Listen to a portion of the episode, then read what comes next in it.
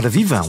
Bem-vindos ao Pergunta Simples, o vosso podcast sobre comunicação.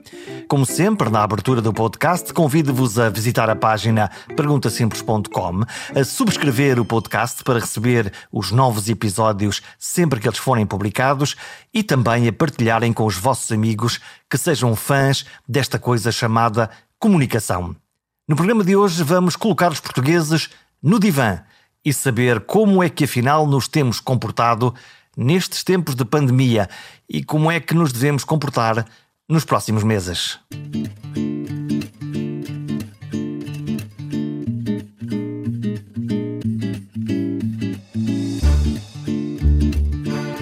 A comunicação é uma das formas mais eficazes de conseguir que uma comunidade saiba como se deve comportar, o que cada um de nós deve fazer de forma individual ou todos de forma coletiva para que nos possamos proteger uns aos outros. A questão dos comportamentos é um dos campos do estudo da psicologia humana. Quando nos informam que devemos usar máscara ou manter dois metros de distância, essa informação é entendida por cada pessoa, por cada um de nós, de forma diferente. Há os que acreditam, há os que duvidam e há ainda aqueles que são completamente indiferentes a esta informação. Mesmo entre aqueles que acreditam no que lhes foi dito, nas provas da bondade ou da ciência, nem isso garante que se vão comportar como deveriam. O comportamento humano depende de muitas variáveis, da informação, do conhecimento, das emoções. E hoje em dia, o cansaço, o estar farto da Covid, estar farto da pandemia, estar farto de tudo, faz com que se possa afrouxar a guarda. Para tentar medir os modos de estar e de fazer dos portugueses face à pandemia, a psicóloga, psicoterapeuta e professora Margarida Gaspar de Matos lidera um grupo de sábios no entendimento do comportamento humano. Eles vão procurar chaves, legendas para o nosso comportamento coletivo. Sim, dos portugueses, como é que nós nos portamos e tem como missão aconselhar o governo. Mas agora que os portugueses já estão no divã, quis desde logo saber como enfrenta pessoalmente esta aprovação da Covid-19 a própria Margarida Gaspar de Matos. a mim pessoalmente realmente é interessante. Eu estou habituada a responder a perguntas sobre, sobre os outros, não é? E não estou muito habituada a falar de, de, de mim mesma, mas realmente, já que fala nisso, eu acho que é, um, que é um bom estudo de caso, digamos assim, Uh, do estudo que fiz com adolescentes e do modo como eles passaram esta pandemia, eu provavelmente tive ali um percurso semelhante, não é? Fui apanhada uh, pela pandemia no regresso a Portugal. Eu normalmente tenho uma vida profissional muito no estrangeiro e, e, até março do ano passado passava uma semana por mês fora do país e às vezes mesmo duas, não é? E de resto, e nunca mais saí desde março, não é? E fui apanhada no, no, no regresso por um colega meu que me dizia: uh, parece que há aí uma aluna de uma aula que tu deste quarta-feira, que é da, da Escola da Amadora, e portanto nós agradecíamos que ficasses em casa hoje. E o que eu lhe disse foi: Ah, pá, está bem, olha, por acaso até me dá jeito, estou a chegar, estou um bocado cansada. E ele disse: Olha, já agora não venhas o resto da semana, até se perceber o que é que está a acontecer. E eu dizia-lhe, epá, mas tu não estás bem, eu não posso não ir até a, até o resto da semana, eu tenho tanta coisa para fazer, tenho tantas reuniões, tenho tanta coisa, não, não, não há possibilidade. E ele dizia-me, por favor, nós não podemos obrigar-te a isso, mas era muito bom que não viesses, porque a turma está toda, mandámos a turma toda para casa. Uh, ora bem, no dia seguinte fomos mesmo todos para casa e pronto, e temos estado nisto já lá vai um ano e tal. E por acaso foi interessante porque era, era uma coisa que ninguém acreditava que fosse possível, não é? Irmos todos para casa, uh, todo, todos nós. E realmente depois fui para casa, o primeiro dia soube-me bem, soube-me bem, apesar da preocupação de e agora o que é que vai ser, soube-me bem a, arrumar aqueles papéis que nunca temos tempo, essas coisinhas todas, e fiquei assim tipo com um dia de férias uh, uh, extra, não é? E depois comecei a pensar, epá, mas isto como é que é? Estamos em casa, estamos em casa sem saber até quando, uh, o que é que vai acontecer e pronto, e aí veio, veio ao de cima aquela nossa característica de cientista, de transformador social, e eu fiquei a pensar, eu não vou ficar aqui à espera, eu, eu tenho que iniciar desde já a fazer qualquer coisa. E foi o que nós começámos a fazer. Imediatamente começámos a tentar, eh, já não em mim, mas nos outros, perceber uh, o que é que está a acontecer com as pessoas, o que é que vai acontecer, o que é que há para fazer, reunir a minha equipa, porque senti que realmente cabia a mim moralizar os outros e animá-los e não propriamente ficar à espera de receber uma animação qualquer de um sítio estranho lá, lá de cima, não é? Portanto, pensei, não, isto, isto eu tenho que tomar as circunstâncias na mão. E pronto, e realmente começámos desde logo a trabalhar, a recuperar os alunos, a falar aos alunos, a, a dar aulas online e as coisas começaram quase como antes, não é? Portanto, é evidente que, eh, e tem, e tem sido assim, desde aí, há dias melhores e dias piores, não é? Como deve calcular, mas temos estado a, a trabalhar, não é? Nesta primeira fase, quando a Covid chegou, esse sintoma que descreve que é o medo, não venhas para cá para uh, ou para apanhar uma doença ou para nos pegar, conforme cada um dos lados que nós estamos. Uh, uh, esta primeira fase é uma, é uma sensação de quê? De medo, de descontrolo, de não quero que me aconteça? Sim, claro que sim, e, e, medo e muito bem. Eu acho que nós, neste momento, enfim, ao passo que defendemos esta imagem de um, de um otimismo, de uma retoma, de um regresso, uh, nós não podemos transformar, não, não, podemos viver com este medo, mas não podemos transformar este medo num risco, porque senão nunca mais saímos de casa. Ó oh, Jorge, é que isto é mesmo grave, o vírus pega-se mesmo, não é? E, portanto, se nós não temos cuidado, não é? Como agora, recente, às vezes há ali um, um certo otimismo exagerado e realista e, e que. E que cai em cima de uma situação de grande saturação das pessoas, o que agora se chama a, a fadiga pandémica, não é? Ou que se começou a chamar, e realmente nós, se não temos cuidado e se não andamos a passos pequenos e seguros, nós vamos outra vez parar a casa. Isto já ninguém aguenta, tanto do ponto de vista da saúde mental, como do ponto de vista até da saúde económica e social do país. Portanto, eu acho que acho, acho bem que este medo, quando é um medo que tem a ver com, com que nos leva à proteção, é uma coisa muito útil, não é? E eu, claro que na altura, a primeira vez que nos, enfim, mandaram, ou que nos mandámos para casa, não é? Uh, eu acho que a, reação foi mais de ficar atónito, que é, tá, como é que é? Então agora vou para casa um dia inteiro em casa, isto é uma coisa que não me acontece desde os 5 anos, não é? E portanto, o que é que vai acontecer? E realmente, uh, mas mas pronto, e agora eu acho que este medo não pode passar, nós não podemos sair deste entorpecimento e deste medo diretamente para o risco, porque senão voltamos outra vez para o entorpecimento, não é? E portanto eu acho que estamos numa fase muito, eh, muito fundamental do, do desconfinamento, que é conseguirmos fazer um desconfinamento seguro, numa altura em que estamos todos claramente fartos e, e desgastados e cansados.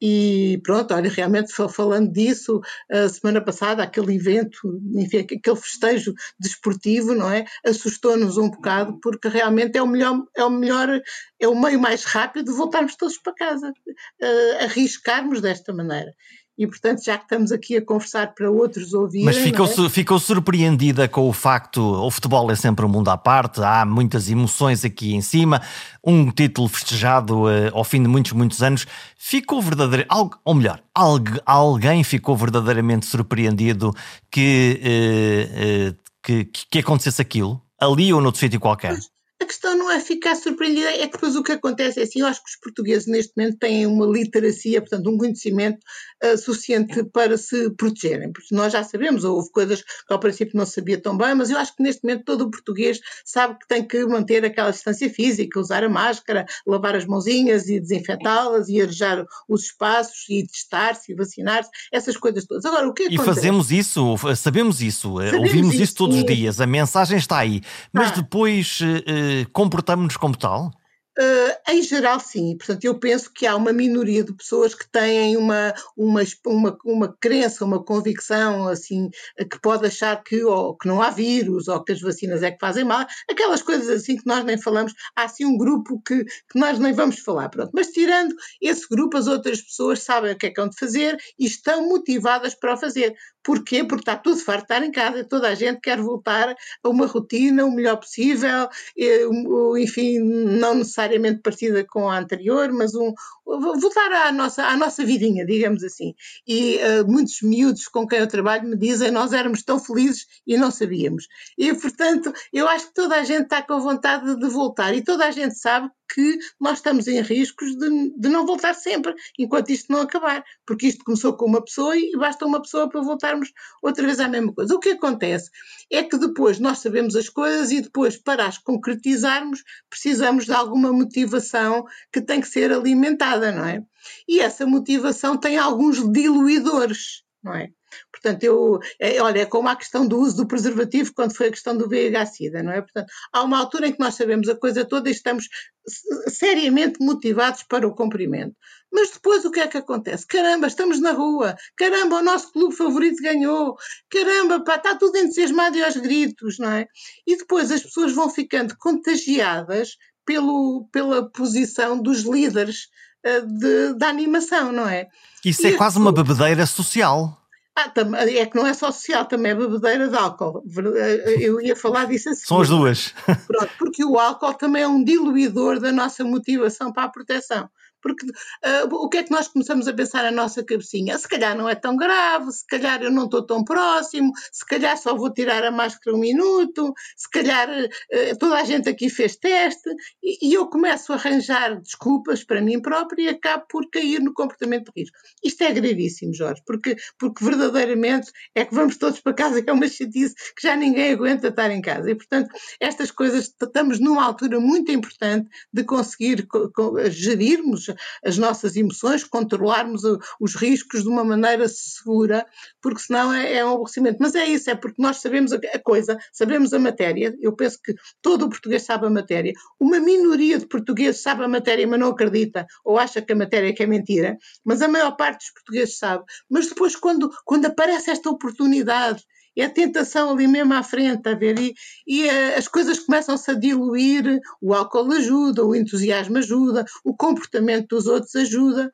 Portanto, nós o que temos que fazer é isto: é quando vamos para um evento destes, nós já temos que saber, eu sei a matéria e eu estou motivado, mas eu vou ter várias tentações. É o álcool, são os outros, é o entusiasmo, e cada um de nós tem que fazer um preparativo, tem que levar uma, uma lancheira com um kit de proteção adicional para conseguir ultrapassar essas tentações porque realmente elas acontecem, é claro que acontecem, nós sabemos. Mas isso significa viver a vida uh, amarrado, no fundo, e muito contido, quase. Uh, como é que isto se faz depois na prática? Isto é, as mensagens são muito claras uh, e as mensagens são o vírus é perigoso e ainda aí está, mas por outro lado há uma campanha de vacinação e portanto vai-se embora. Por outro lado, os epidemiologistas dizem, bom, nós achamos que em setembro isto pode estar mesmo praticamente no zero. Eh, como é que se eh, percepciona, como é que se lida com esta informação que é francamente eh, contraditória entre o amanhã que será o otimista extraordinário e o ontem que estávamos todos fechados em casa? Pois. Mas quando os epidemiologistas dizem que em setembro isto poderá estar tudo ultrapassado, é que há muita probabilidade que esteja muito ultrapassado se não houver muitos muitas finais da taça, é? Pronto. E muitas outras coisas parecidas. É que nós, isto não, não há, é, é isto não há milagres, não é? Portanto, como não há milagres a este nível, não é? Ou pelo menos para as pessoas que sejam crentes, não vamos, não vamos gastar os milagres em coisas que nós próprios uh, podemos resolver, não é? Para, para, para termos um discurso mais, mais diverso, digamos assim. Eu, nós não vamos viver assim toda a vida. Agora é cedo Nós acabamos de sair a semana passada de, da última fase do desconfinamento. Não vamos já precipitar, nós estamos todos tipo, passámos por uma fase de medo, não é? Depois passámos por uma fase de ativação, depois passámos por uma fase de, enturpe, de entorpecimento, não é? Não vamos agora projetar-nos imediatamente no risco. Tem que haver aqui um, um intervalo e, portanto, o, o, meu, nós não vamos certamente ficar uh, toda a vida assim contidos, como disse. Uh, Provavelmente vamos ter outras ocasiões na nossa vida, sobretudo os mais novos, para voltarmos a estar a, ter que estar contidos, porque estas pandemias têm a ver com algum desequilíbrio não é, ecológico, talvez regressem e talvez regressem mais rapidamente do que, uh, do que esta em relação à gripe espanhola, por exemplo. Não é? Agora, isto vai ter um, um espaço de abrandamento em que nós vamos construtivamente e espero que otimisticamente uh, vamos uh, ficando preparados para viver assim, não é? Agora, para já, para já é muito cedo para nos, uh, para, para nos libertarmos de todas as constrições e acharmos que, que já não há vírus, porque ele não se vê, mas ele há, não é? A professora é psicoterapeuta eh, e vai estudar eh, com um grupo aquilo que será o comportamento, ou que foi o comportamento dos portugueses, mas o que é que vai ser no futuro. Mas interessa-me eh, quase uma experiência eh, individual, que é eh, no consultório, quando está a ouvir os seus doentes, pacientes, clientes, não sei como é que lhe quer chamar, que murmúrios é que houve? O que é que, o, o, o que, é que, o que, é que salta lá da, daquilo a que, uh, aquilo a que os psis chamam de associação livre? Que palavras soltam uh, as pessoas no divã? E bem, isto é, é, eu, não, eu vou poupá-lo a uma conversa longa sobre essa história das associações livres, tem a ver com uma certa corrente de psicologia que por acaso não é, não é aquela que eu utilizo. E, portanto, na, na, na minha atividade de psicoterapia, que não é a atividade que eu faço agora neste grupo, de, nesta task force, é, é, outra coisa, portanto, isto tem mais a ver com os determinantes do comportamentos de, de risco e, e, e, de proteção, mas na, na atividade da psicoterapia que eu também exerço, eu tenho uma abordagem muito centrada na, nos doentes e na sua capacitação. E, portanto, digamos que na minha orientação teórica, uh, eu vejo a psicoterapia como um trabalho de co-construção entre mim e o doente e o que o, doente, ou o paciente, ou o cliente, como queira chamar, vem ter comigo, porque se, se vem ter comigo, e muito bem, porque todos nós devemos ir ter com outras pessoas quando estamos com problemas que não conseguimos resolver e que são da especialidade da outra pessoa. Este estigma à volta da saúde mental só lhe faz é mal, não é? Faz mal a toda a gente. E, portanto, há uma coisa que podemos tirar desta pandemia é exatamente peçam ajuda cada vez que acham que as coisas estão a ultrapassar os limites do, do enfim, do que conseguem gerir. E o que nós fazemos é, é devolver o doente à sua vida, basicamente, ajudá-lo a recuperar a sua vida de volta à vida que a pessoa gosta, não é? Isto é um processo de co-construção. Eu não estou ali para levar a pessoa a lado nenhum, eu estou ali para ajudar a pessoa a tomar decisões e decisões que vão de acordo aos seus valores, às coisas que são importantes para ele ou para ela. E, portanto, não fica ali quietinha a ouvi-los, há um, há um diálogo e há uma construção, é uma, é uma, enfim, é uma conversa dinâmica, em claro estou ali mais para ouvir do que para falar, mas é uma construção, digamos assim, não é, uh, não é, não, não os deixo ficarem em associação livre até chegarem assim a coisas muito antigas, não é essa a minha abordagem então, e como é, como é, que os ajuda? Porque no fundo as pessoas vêm com uh, um sintoma, com um sentimento, com uma dor. Com, como, é que, como é que os ajuda? Uh, uh, a maioria das pessoas não sabe que dói e porque é que dói? a maior parte das pessoas sabe, às vezes pode é estar, uh, como dizia o escultor, não é? Portanto, a escultura está lá dentro, só tem que tirar a pedra que está a mais e não, e, não fazer a própria escultura. E o que eu ajudo as pessoas é conseguir exatamente entender do, o que é que estão a sentir e, e clarificar o que é que querem e como é que lá vão chegar mas é a pessoa que faz tudo. Quando as pessoas me dizem, ah, ajudou-me tanto, uh, eu costumo dizer: não, não, você é que se ajudou a si própria, eu só estive aqui a dar um, um jeitinho. Pronto, e portanto é, é, esta a ideia. Portanto, basicamente isso faz com que a pessoa readquira confiança nela e não fique exatamente a pensar que só conseguiu ultrapassar uma circunstância porque houve ali um, um anjinho da guarda que ajudou. Não é essa a perspectiva. É uma perspectiva mesmo de, de co-construção. O que é que as pessoas se queixam mais agora é exatamente da incerteza, não é? Portanto, é evidente que a incerteza abala-nos muito, não é? A incerteza está na gênese toda a, daquilo que se chama ansiedade, ou os sinais de ansiedade, e as pessoas que, nomeadamente as pessoas que tinham uma vida mais rotineira, mais regrada, neste momento sentem-se muito inquietas, que é como se tivessem tirado o tapete, não é?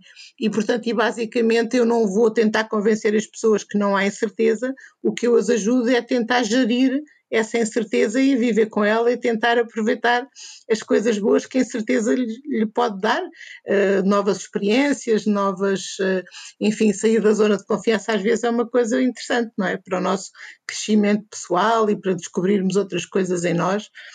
E, portanto, basicamente é isso. Depois, é claro que as pessoas também estão muito preocupadas com, com, com o futuro, com as questões de, de da crise económica, do desemprego, e depois há pessoas realmente, porque este confinamento foi desagradável para toda a gente, chato para todos, certamente, mas houve, houve pessoas para, para as quais foi mesmo muito penoso, não é? Pessoas que tiveram em, em, em confinamentos em, em contacto diário com pessoas perturbadas, pessoas violentas, pessoas alcoolizadas e, portanto, nomeadamente as crianças que ficaram em casa com famílias, enfim, problemáticas, passaram ali um grande mau bocado, não é?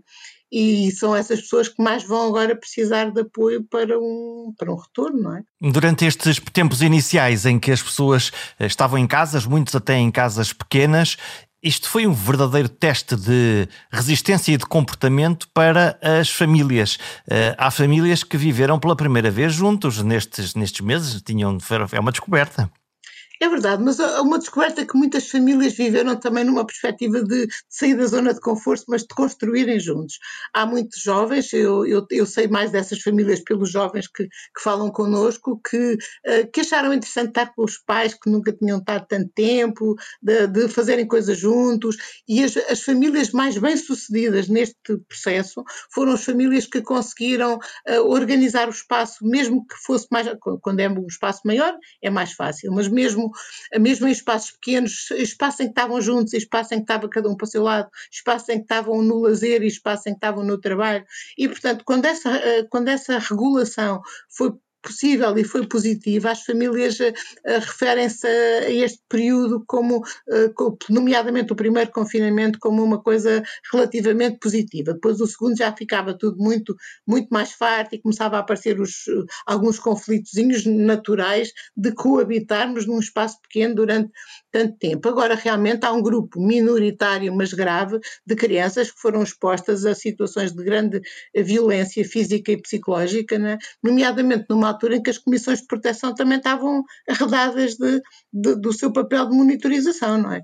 E, portanto, estas crianças, e isso tem a ver com aquele trabalho que, que nós concluímos agora para o Ministério da, da Educação, tem a ver eh, com conseguirmos, ao mesmo tempo que, que, que se vai recomeçar, as, ou se vai rever as questões da aprendizagem, conseguir monitorizar sinais de mal-estar psicológico nas crianças e, e, e haver um sistema organizado, não é? Porque não é o professor, o professor tem que estar uh, formado para detectar sinais consistentes e, e repetidos de mal-estar, mas depois tem que saber o que é que faz, não é?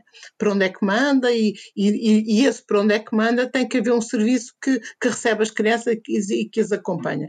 E, portanto, isso está a ser montado, enfim, nós temos, eh, olha, contrariamente a outros países que eu não digo quais, não é? Tivemos sorte de estar em Portugal a passar, a passar este período de confinamento, porque realmente eu não sei se os nossos governantes fizeram uh, muito bem ou muito mal, se fizeram os possíveis ou não, mas eu senti-me mais segura de estar em Portugal neste período do que se estivesse noutros países que eu cá sei que eu agora não vou dizer aqui.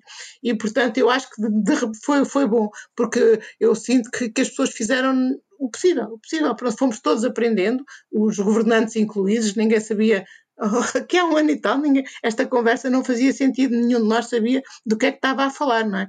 E, portanto, eu acho que nós vamos, fomos aprendendo, às vezes até algumas uh, coisas que parecia que não, que não era a mesma coisa da véspera, mas tem a ver com o crescimento de, de, de conhecimentos, não é, que fomos tendo, mas eu senti-me relativamente segura aqui, uh, aqui em Portugal, não apeteceu nada sair de cá, não. Portanto, eu realmente já não saio de Portugal há um ano e tal, e tenho muitas saudades de, dos meus colegas, das minhas viagens, das minhas férias, mas não tenho muita pressa de voltar a sair uh, porque realmente qualquer coisa que volta a haver é, era em Portugal que eu, que eu queria estar e não noutro sítio qualquer. Já vimos qual foi o impacto nas crianças e nos jovens e no outro eh, topo da pirâmide etária, nos avós, nos mais velhos pegamos nos mais velhos e metemos-nos em casa eh, ou em lares eh, durante um tempo muito longo, eh, impedimos as suas visitas e, e isto em termos psicológicos e de comunicação com estas pessoas, nós mais do que um vidro montamos uma parede. Pois, uh, olha, isto normalmente ainda a semana passada foi a Semana da Saúde Mental e houve uma grande conferência na, na União Europeia sobre, sobre este assunto e realmente houve uma primeira fase desta pandemia em que ficámos todos assustados com as questões da morbilidade e da mortalidade, não é? De repente tudo o que era pessoa com mais de 80 anos começou a ficar infectada e a falecer, não é? Portanto aconteceu isso com muita gente e nós começámos a ficar, enfim, se, se bem que muito provavelmente a questão dos nossos filhos e dos nossos netos estarem a ser poupados à, mortalidade do vírus foi aliviante, digamos assim, mas começámos a ficar, o que é que vai acontecer todas as pessoas que estão nos lares, aquele boom dos lares foi muito assustador. Agora, é evidente que as pessoas ficarem fechadas nos lares não é agradável, mas morrer é muito mais é, desagradável e muito mais definitivo. E eu penso que se nós quisermos ver algum positivo nisto, uh, esta situação conseguiu identificar circunstâncias impossíveis nos lares, que não, uh, ou seja, falta de segurança. Descobrimos os nossos velhos? De, descobrimos, não, descobrimos que os, que os nossos velhos não estavam a ter as condições que nós julgávamos que pagavam para eles terem porque senão muitas destas coisas não tinham acontecido. E realmente isso foi uma das coisas que eu acho que é positivo, que é que ainda agora aconteceu a mesma coisa com a questão da condição de trabalho dos imigrantes. Portanto, este, este vírus não, não, veio, não veio acrescentar nada de novo, veio extremar circunstâncias que já aconteciam. E se, e se aqueles lares tinham aquelas faltas de condições de segurança, não podiam ter, é, é deviam ser proibidos e, e, e muitos deles eram mesmo ilegais, não é? E, portanto, nessa primeira, os idosos foram, sobretudo, penalizados pela primeira fase de, desta pandemia, que foi a fase que atacou, digamos, as questões da morbilidade e da mortalidade. Eles foram muito mais afetados e as, e as consequências foram muito mais graves neles por muito que isto lhe pareça estranho, Jorge, na, quando vamos para a segunda fase, que é a questão da, de, de, enfim, as três cabeças do dragão, uma é a morte e a morbilidade, a outra é as condições socioeconómicas e a outra é a saúde mental. Quando vamos para as condições socioeconómicas, não são as pessoas que estão nos lares que ficaram mais penalizadas. Aquela circunstância não foi muito alterada. As pessoas tinham uma pensão que ficou igual, eh, as que, sobre, as que não sobreviveram, olha, isto não há nada a fazer, mas as que ficaram. Uh, e, por estranho que pareça, não são essas pessoas que estão agora, nesta terceira fase, a acusar mais os problemas de saúde mental. Portanto, os problemas socioeconómicos está mesmo a ver com o problema, são as pessoas que tinham empregos precários, não é? Que ficaram agora um, sem, com subempregos ou com empregos às buchinhas, uh, e as pessoas também que ficaram na linha da frente, várias coisas, por o excesso de trabalho e de tensão que tiveram. Agora, esta questão da saúde mental está a afetar, sobretudo, imagino, as crianças e jovens e as mulheres, e mais ainda as mulheres com filhos.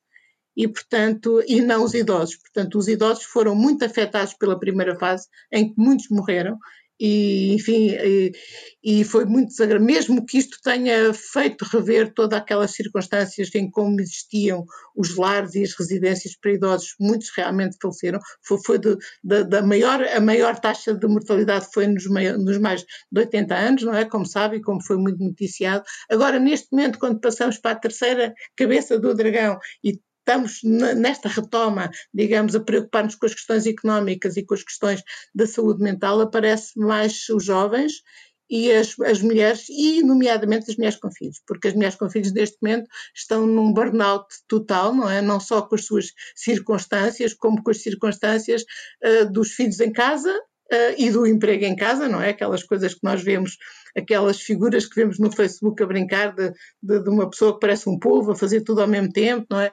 E por aí fora. E depois, quando começámos a desconfinar, ainda é pior, porque depois a pessoa tinha que fazer meio emprego fora de casa e meio emprego em casa, e com os filhos meios na escola e meios em casa. Isto foi um período muito, muito difícil para as, as mulheres que, enfim, que tradicionalmente se ocupam, em geral, mais dos filhos e toda a logística da casa, e realmente eu acho que jovens e, e mulheres estão a precisar de um foco especial do ponto de vista da, das políticas públicas para, para termos outra vez mulheres felizes e crianças felizes. Não é?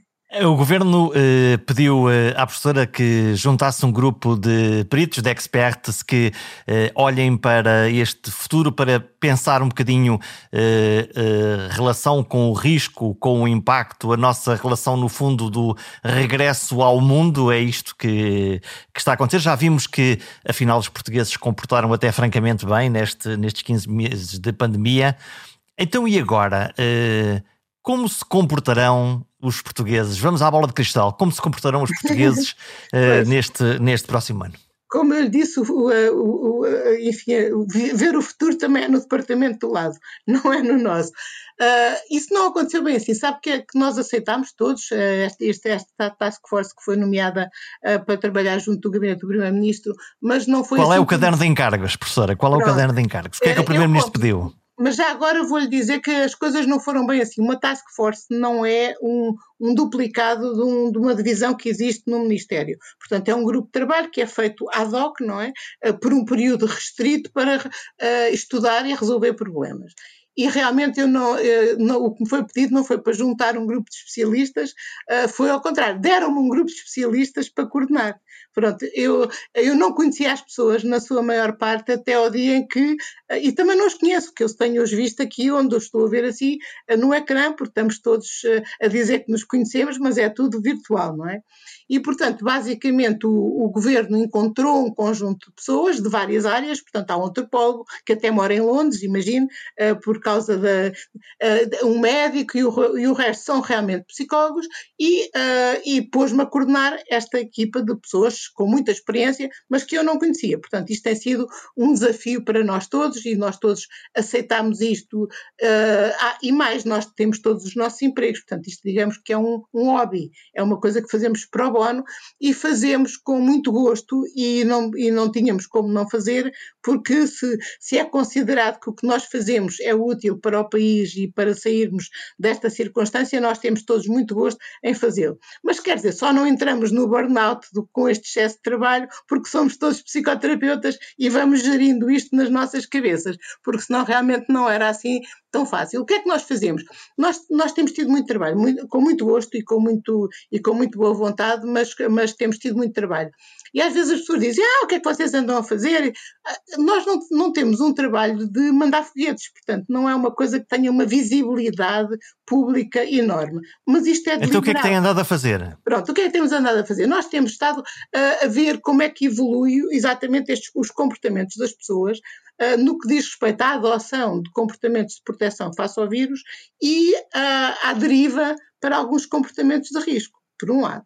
Depois temos estado a seguir uh, os indicadores epidemiológicos para perceber por onde é que andam as coisas e o que é que acontece. E depois temos estado a, a tentar ver que mensagens é que é bom, é útil passar para as pessoas e qual é o melhor modo de as passar porque uma coisa é, como sabe perfeitamente, que é, que é, que é mesmo especialista nesta área, uma coisa é o que nós estamos a dizer, não é? Esta conversa, outra coisa é como é que o Jorge vai pôr esta conversa no ar. Se a vai pôr uh, na televisão, se a vai pôr no rádio, se a vai pôr no jornal. E depois a outra coisa é quando é que esta conversa é útil para as pessoas a quem se destina. É hoje ou nós vamos combinar que só mandamos cá para fora para a semana, ou já devia ter sido a semana passada. Está bem? E, portanto, são estas questões que têm a ver com o estudo do comportamento das pessoas, o estudo do comportamento das massas, o estudo de, da eficácia da comunicação, que nós estudamos, estudamos com base, não é na bola de cristal, não, é, é, na base do que conhecemos, dos modelos teóricos, dos modelos de investigação e das investigações que já vão sendo feitas, eh, tanto em Portugal como noutros países relacionados com a pandemia e outras pandemias, porque já há pandemias há muito tempo, ó Jorge. Nós, olha que eu agora ainda, ainda li um livro do Rosling de, há pouco tempo, que é um médico de saúde pública que fala das pandemias em África. Eu já tinha lido aquele livro, mas aquilo era assim uma coisa muito longínqua. Eu, quando vou à África, é, é uma coisa longínqua, não é?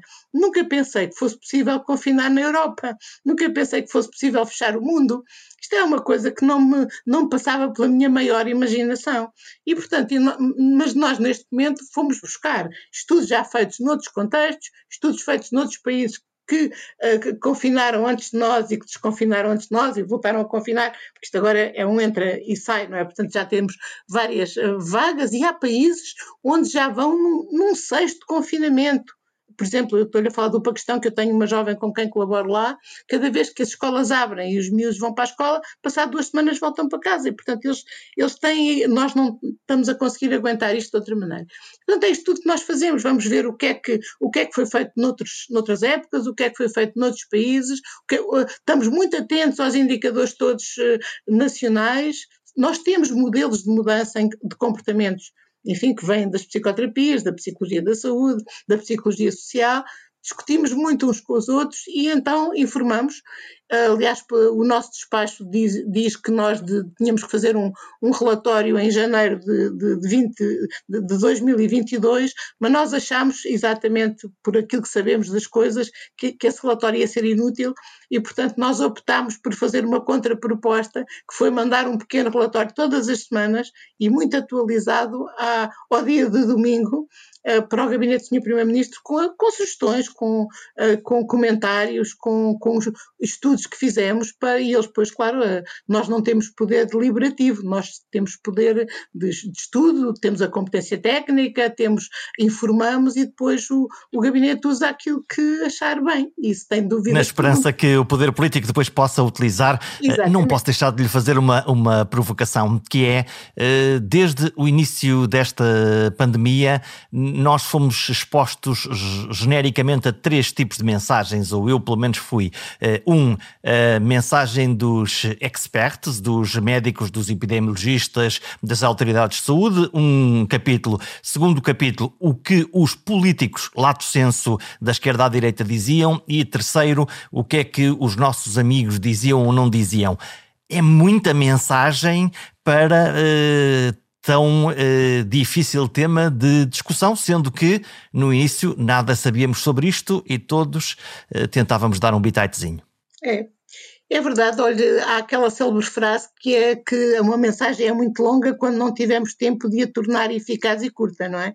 E, portanto, exatamente, isso é um, é um bom exemplo de uma coisa que nós podemos fazer. Nós também temos a mensagem dos epidemiologistas, uh, embora muitos de nós tenham formação em saúde pública e em epidemiologia, mas não é isso que estamos aqui a fazer. Também temos as mensagens dos nossos amigos e também temos as mensagens dos nossos políticos, mas nós somos aqueles das, eh, das ciências do comportamento. E, portanto, nós tentamos transformar estas mensagens em, em, em tomadas de decisão que protejam a vida do cidadão. Portanto, nós não estamos a obrigar o cidadão, como falámos há bocadinho, a fazer isto ou aquilo, nós estamos a dar toda a informação e todas as pistas para que as pessoas possam decidir uh, de uma maneira mais articulada com a sua saúde. Portanto, é evidente que não é fácil, não é? Não há, não há soluções milagrosas, porque senão nós estávamos todos com outros empregos, mas nós não somos, não, milagres não é connosco, mas realmente temos modelos teóricos, temos muita investigação e, e eu penso que temos feito um trabalho muito, uh, muito eficaz, se bem que pode, não muito visível, não é? As pessoas podem, por onde é que nós andamos? Nós andamos a trabalhar e, e andamos a tentar entender como é que podemos ajudar os portugueses uh, a sair desta, não é? Vamos fechar esta conversa. Vamos de férias descansados? Uh, olha, eu ainda, ainda por acaso uh, estive a pensar nisso outro dia a propósito dos miúdos terem aquelas academias de verão e mais não sei quantos. Eu, eu, eu por acaso fui contra, eu, eu acho que vai acontecer qualquer coisa a esse nível, mas eu acho que uh, as pessoas precisam mesmo de férias. Uh, precisam mesmo de férias, não, não, não necessariamente nas Caraíbas, porque pode acontecer qualquer coisa ou talvez o dinheiro não dê para isso, mas precisam de férias naquele sentido de, de, de liberdade de escolha do que é que fazem ao seu tempo eu posso ler, posso continuar a estudar se me apetecer, mas também posso ficar a olhar para o mar e, e, e desligar todas as minhas aferências. E nós estamos todos a, a precisar disso. Uh, e, por exemplo, se neste momento vamos usar as férias para recuperar qualquer coisinha, nós vai-nos fazer falta estas férias. E, portanto, eu, eu acho que, enfim, todos os portugueses deviam ter férias, se não têm dinheiro para, para grandes férias, podem ter férias no jardim de casa, na rua, no fim da rua.